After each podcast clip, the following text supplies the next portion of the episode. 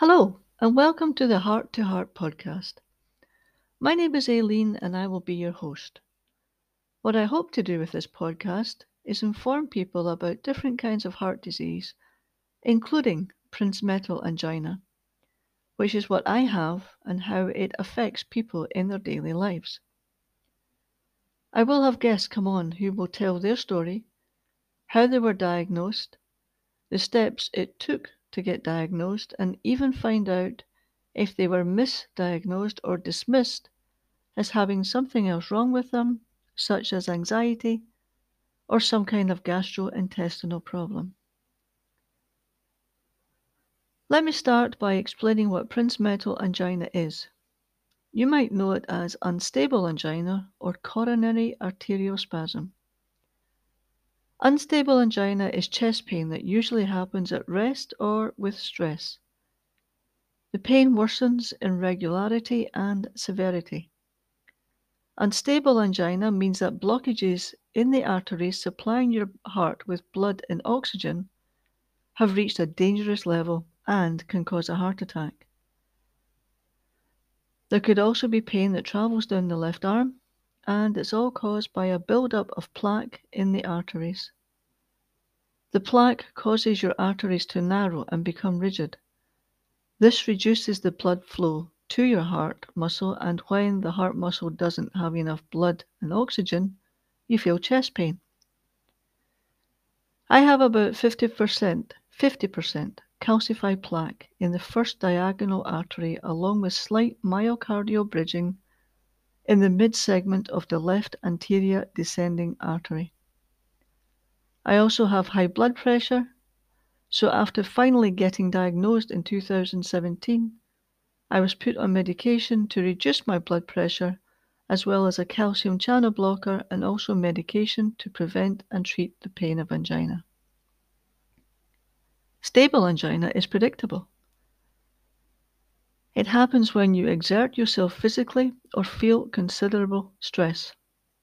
And stable angina doesn't typically change in frequency and it doesn't worsen over time.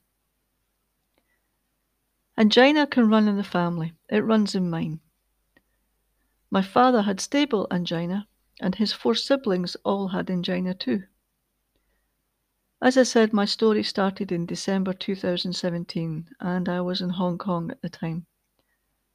It started with me having higher blood pressure than normal, as well as an elevated heart rate, feeling dizzy at times and not being able to walk too far without having to take a rest, as well as central chest pain. After a few missteps by the local hospitals, I didn't have private insurance at the time. It was finally discovered that I did, in fact, have unstable angina. And after a few more months, I found a private cardiologist who didn't dismiss me, listened, and empathized with me, and we finally got the medications right. If I had waited for the public system, I would not have gotten an appointment for one year and nine months. Over the years, I have had minor spasms, but those spasms are niggly and annoying. If they are bad, they can affect my sleep pattern with pain happening for no reason and waking me up. I have spasms practically every day, at different times of the day, small ones, but like I said, they are annoying. I did end up at the A&E department in December of 2020 with really bad spasms. I didn't know what was going on. They were the worst I've had in years. I called for an ambulance and it took 1.5 hours for the ambulance to arrive. By then the pain had subsided, but they wanted me to go to the hospital anyway. So after getting there, I was asked to wait, which I did for about another hour or so.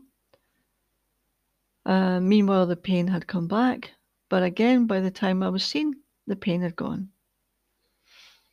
I had an x ray, blood taken to check my troponin level, which is a protein released into the bloodstream during a heart attack. I also had an ECG, which was normal, and my troponin level was okay too. So I was told just to go home. because they couldn't find anything wrong with me. This happens a lot with people with Prince Prinzmetal angina. But then you have to balance it out because it can cause a heart attack. So what do we do? Tough it out at home and hope nothing happens? Or go to the A and E department to get checked out and sent home because they didn't find anything? My future guests will tell their own stories about their heart condition and how it affects them. So stay tuned for the next episode of Heart to Heart.